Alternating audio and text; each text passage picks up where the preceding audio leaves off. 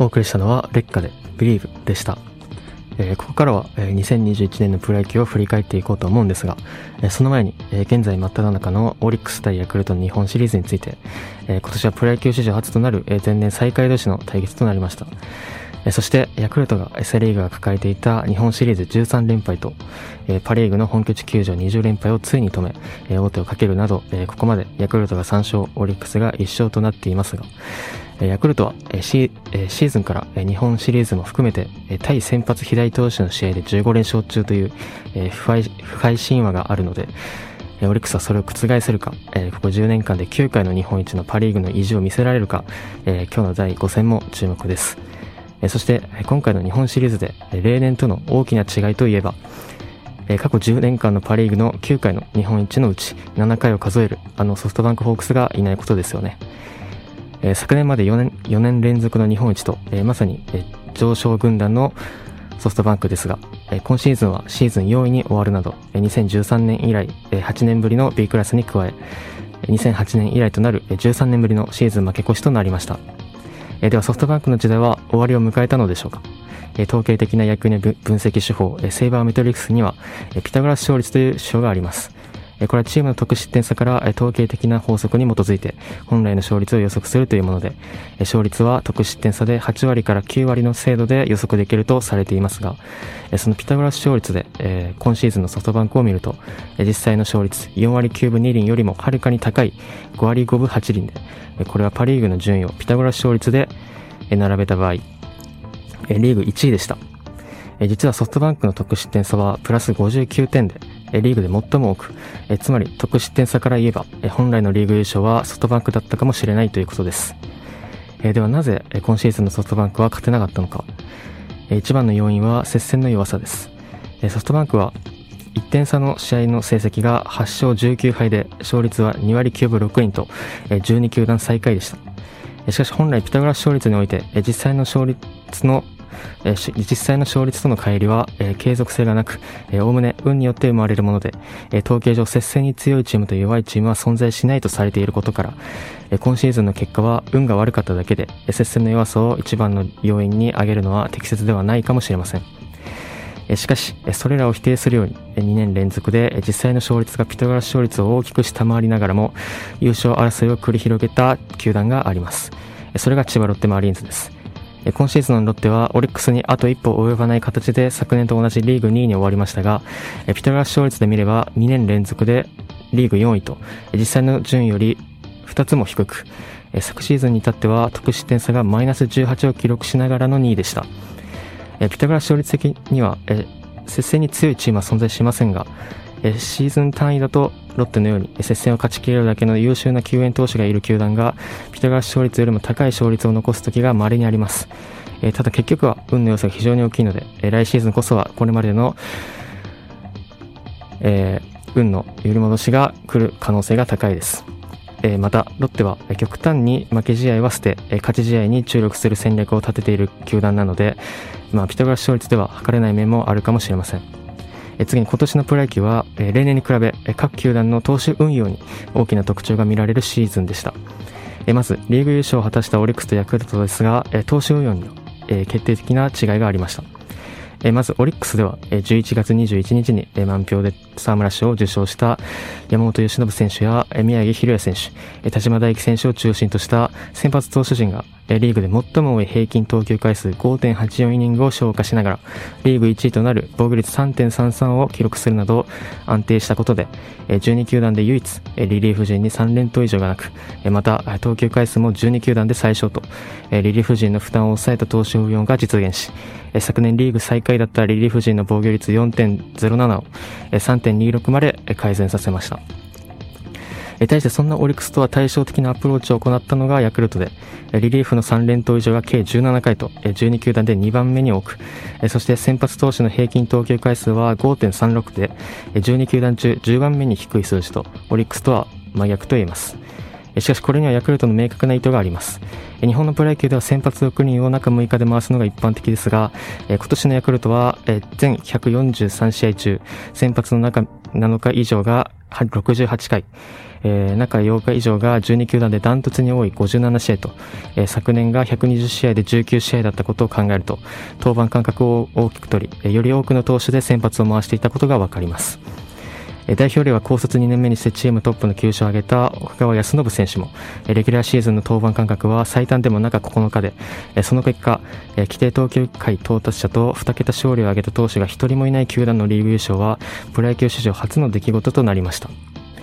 これまでのヤクルトはチーム防御率がごいれんぞくで、あ、ごねんれんぞくでじゅうにきゅうだん最下位。昨年の先発投手の防御率は よんてんはちさん と投手陣が大きな弱点となっていましたが、今シーズンは先発投手の登板間隔を大きく空けて休養を十分にとって、ベストなコンディションで限られたイニングを任せることで先発投手のパフォーマンスを最大限に発揮し、先発投手の防御率を昨年の よんてんはちさん から さんてんろくさん と いってんに も改善。その一方でリリーフ陣の比重は増し、主に登板数リーグよんいの今野龍太選手や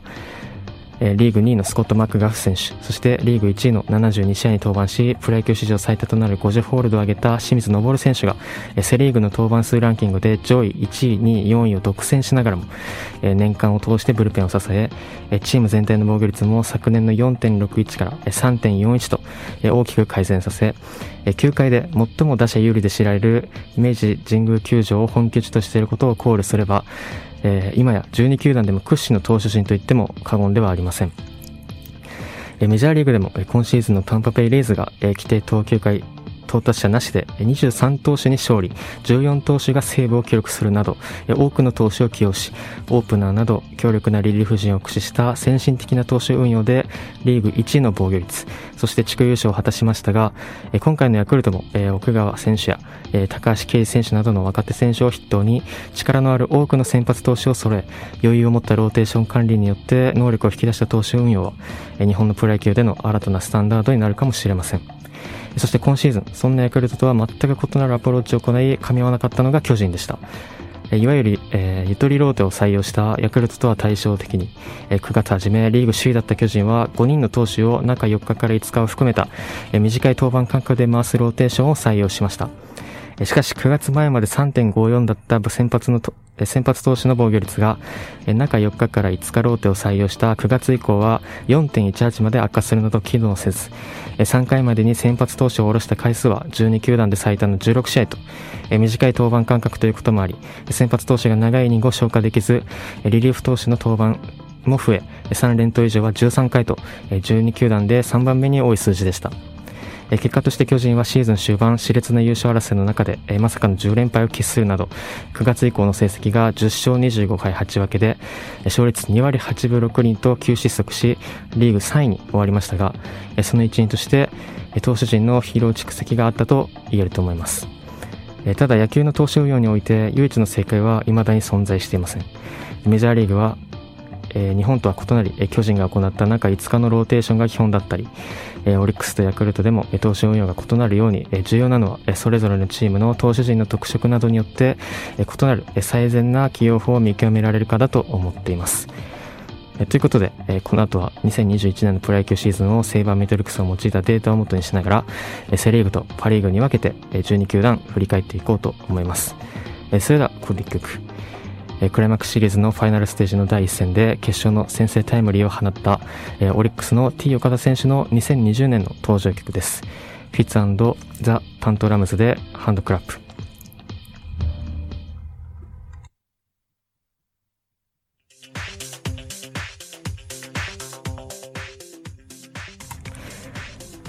お送りしたのはフィッツ&ザ・パントラムズでハンドクラップでした。えー、ここからは、えー、にせんにじゅういちねんのプロ野球シーズンを、えー、セイバーメトリックスを用いたデータなどを元にしながら、えー、トピックを厳選して、えー、時間が許す限り、えー、振り返っていこうと思います。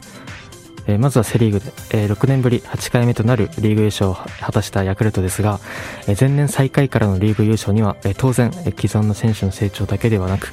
えー、補強した新たな戦力の活躍が大いにあったと考えられます。えー、そんな新戦力の中で、えー、チームの投手の中で、さんいとなる にてんさん のウォーを記録する活躍を見せていたのが、開幕前に巨人からトレードで獲得した田口和人選手でした。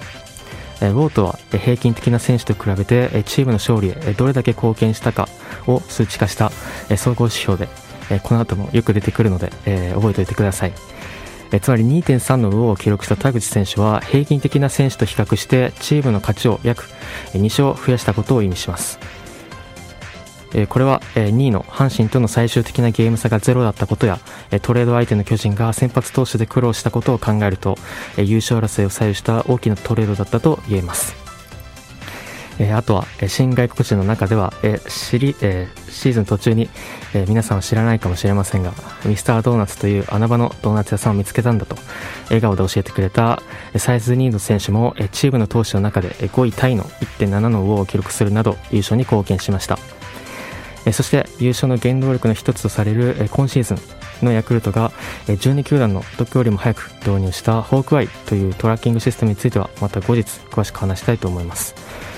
そしてセリーグではさんじゅうごねんぶりとなるゲーム差ゼロで優勝を逃したにいの阪神タイガースですが今シーズンの失策数がはちじゅうろっことよねん連続でじゅうに球団中最下位に終わりました。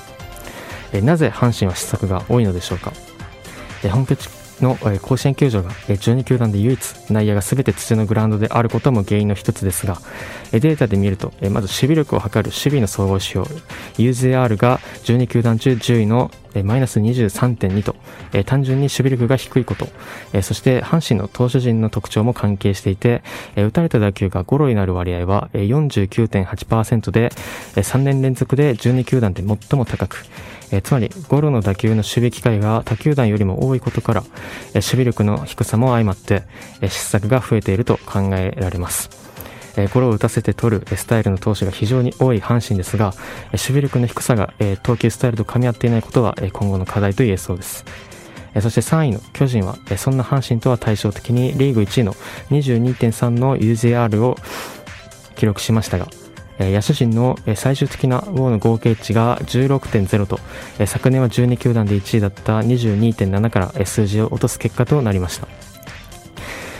梶谷隆之選手や中田翔選手をはじめデビュー戦でいきなり今季絶望の大怪我を負い神のお告げを理由に退団した伝説のグリーウェル選手氏のグリーウェル氏のなな試合を超えるたったいち試合の出場で退団したエリック・テームズ選手や原監督にも恥ずかしすぎると球団は詳細を明かしていませんが開幕前階段を飛ばし飛ばし降りていたら入り口の鉄の柵に自ら頭をぶつけてはち針を縫う大怪我を負い結果的にご試合の登板に終わった井納翔一選手など上位に球団とは対照的に新外国人選手や エフエー で獲得した新戦力がことごとくごさいに終わったことが今シーズンの結果につながりました。そしてよんいの広島東洋カープでは鈴木誠也選手がメジャーリーグ挑戦を発表しましたが今シーズンの鈴木誠也選手のウォーは はちてんなな と今シーズンプロ野球の全選手の中でいちいでした。そんな現役で最も優秀な選手の一人である鈴木誠也選手がメジャーリーグでどんな数字を残すのかアメリカでは野球データサイトのファングラフ社が成績予測システム ジップス を用いて予測していてその成績は打率にわりはちぶいちりんにじゅういちほんるいだ オーピーエスはちわりいちぶきゅう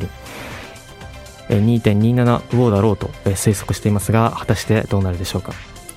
そして はちてんなな ウォーという鈴木選手が抜けた穴を来年以降埋めていかなければならない広島はかなりの苦戦が予想されますがごいの中日ドラゴンズは今シーズンの野手のウォーの合計値が ろくてんきゅう と鈴木誠也選手ひとりよりも少なくさらにチームの得点数がよんひゃくごてんでこれは過去ろくじゅうねんかんで球団ワーストと深刻な得点力不足に悩まされています。一番の理由に挙げられるのは本拠地がきゅうかいいちの投手有利な名古屋ドームである点で球場の特性による偏りを数値化したパークファクターで見ると名古屋ドームは他球場と比べて得点がリーグ平均の れいてんはちばい程度本塁打はリーグ平均の れいてんごばい程度とつまり半分程度しか出ていません。そのため投手陣の防御率は さんてんにに でじゅうに球団いちいと一見球界屈指の投手力に見えますがパークファクターも考慮し補正されているウォーで見ると投手の合計値は じゅうきゅうてんきゅう でじゅうに球団中じゅういと投手力が高いというわけでもありません。ただ今の中日求められるのは打力が高い将来有望な選手です。ろくいの横浜 ディーエヌエー ベイスターズには今シーズン新人選手として史上よにんめとなるさんわりにじゅっぽんるいだを達成した牧秀悟選手の活躍もあり、最下位ながらごひゃくごじゅうきゅうとくてん、出塁率と長打率を足した打撃指標 オーピーエス はななわりにぶにりんで、ともにリーグにいと中日とは対照的で、打力がに力ですが、総力を測ることができる走塁の総合指標 ビーエスアール がマイナスじゅうよんてんはち、守備の総合指標 ユーゼットアール がマイナスさんじゅういちてんゼロ で、ともにじゅうにきゅうだんでダントツの最下位でした。そのため打力の割にウォーも伸び悩み じゅうさんてんゼロ とじゅうにきゅうだんちゅうじゅういでした。そして投手陣も防御率が よんてんいちご でじゅうにきゅうだん最下位と、投手力にも課題があるように見えますが、投手のウォーの総合値は にじゅういちてんご で、実は防御率いちいの中日の じゅうきゅうてんきゅう よりも高いんです。運や球場の特性、そして味方の守備力などさまざまな点を考慮して投手の純粋な能力だけで見た場合、防御率いちいの中日よりも防御率最下位の横浜の方が上という面白い結果になりました。ピタゴラス勝率で見ても中日がよんわりにぶきゅうりん、横浜がよんわりごぶさんりんで、本来なら順位は逆でも全くおかしくありませんでした。ということで、これらを踏まえた上で来シーズンのセリーグにも注目してみてください。ということで、この後はパリーグの方を振り返っていこうと思います。それではここでいっきょく。今シーズンはじゅうごしあいの出場にとどまるも 3, 3月からいち軍に帯同し続け、ヤクルトのムードメーカーとしてリーグ優勝に大きく貢献し大きく貢献した元楽天でプロ野球選手会はちだいめ会長島本宏選手のにせんじゅうごねんの登場曲です。パンダライオンでファイティングスピリット。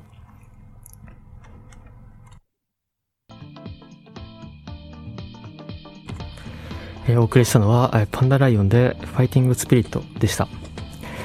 今月はにせんにじゅういちねんのプロ野球シーズンをデータから振り返ると題して、先ほどはセリーグのろくきゅうだんについて話してきましたが、続いてはパリーグを振り返っていこうと思います。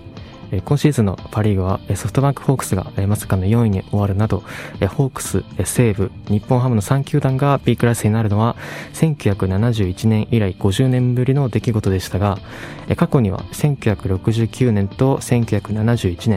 ん、そして今年を合わせて計さんかいしかありません。そして 何, 何かの偶然か、そのさんかい全てで優勝しているのがオリックスです。そんなにじゅうごねんぶりとなるリーグ優勝を果たしたオリックスですが、外国人選手のウォーの合計値がマイナスいちてんいちとじゅうにきゅうだんで唯一マイナスの値を記録しました。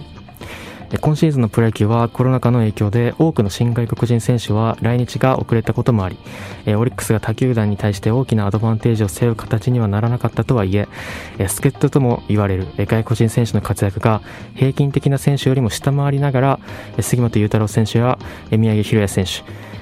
宗佑磨選手などを筆頭に既存の選手を成長させ、前年最下位からの下克上を見せて果たして見せたのは見事としか言いようがなく、同時に来シーズンのさらなる上積みにも期待できます。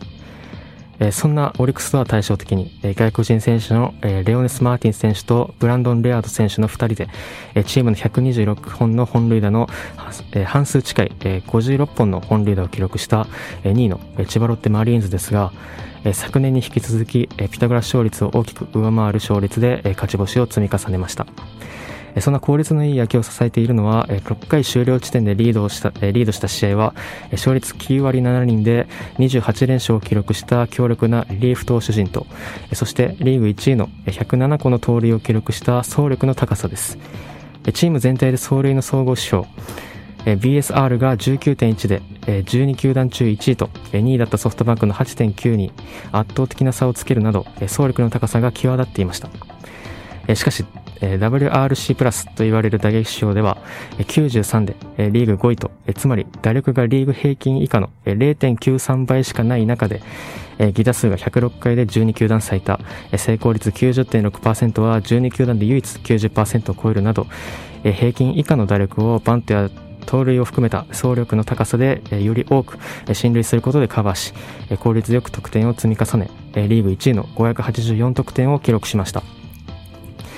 次に楽天では昨年さんいに終わり、僕の中ではさんいは B クラスと発言した石井和久 ジーエム が自ら監督に就任し、強い覚悟で臨んだ今シーズンでしたが、昨年と同じさんいという結果に終わりました。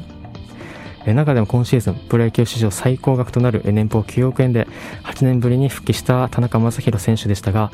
え後半戦に登板したじゅっしあいでえ勝ち星なしとよんしょうきゅうはいでえプロ野球のキャリアで初めて負け越しに終わるというまさかの結果に終わりました。今シーズンの田中選手は投球内容はリーグでも上位の成績でしたが、本当に援護に恵まれず、今シーズンチームのよんばん打者を務めパ・リーグの打点王を獲得した島内宏明選手が挙げたきゅうじゅうろくだてんのうち、田中選手の登板時に挙げた打点の数はたったのいちだてんなど、援護率は驚異の にてんいちろく、 これは過去じゅうねんかんのパ・リーグで規定投球回に到達した投手の中ではワーストの数字でした。対照的ににじゅうよんしょうぜろはいで球史に残る圧倒的な成績を残したにせんじゅうさんねんの援護率が ろくてんにに だったことから、いかに投手への援護や勝敗という指標が運や状況に左右されやすくコントロールできないものかが分かります。ちなみに巨人の山口俊投手も今年援護率が田中選手よりもさらに低い いちてんきゅうよん でにしょうはちはいに終わりました。そしてよんいのソフトバンクについては先ほども話したので、まあ、簡潔に少しだけすると、フォーシームの平均球速が ひゃくよんじゅうななてんいちキロでじゅうにきゅうだんで最も速く、にいの広島とはいちキロもの差をつけるなどダントツでした。そしてごいの日本ハムは新庄監督の就任を皮切りにじゅういちがつじゅうよっかに上原健太選手が来シーズンから二刀流への挑戦を発表、じゅういちがつじゅうろくにちには エフエー 権を取得していた西川遥輝選手、太田大志選手、秋吉亮選手のさんせんしゅへ来期の契約を提示しないことを発表するなど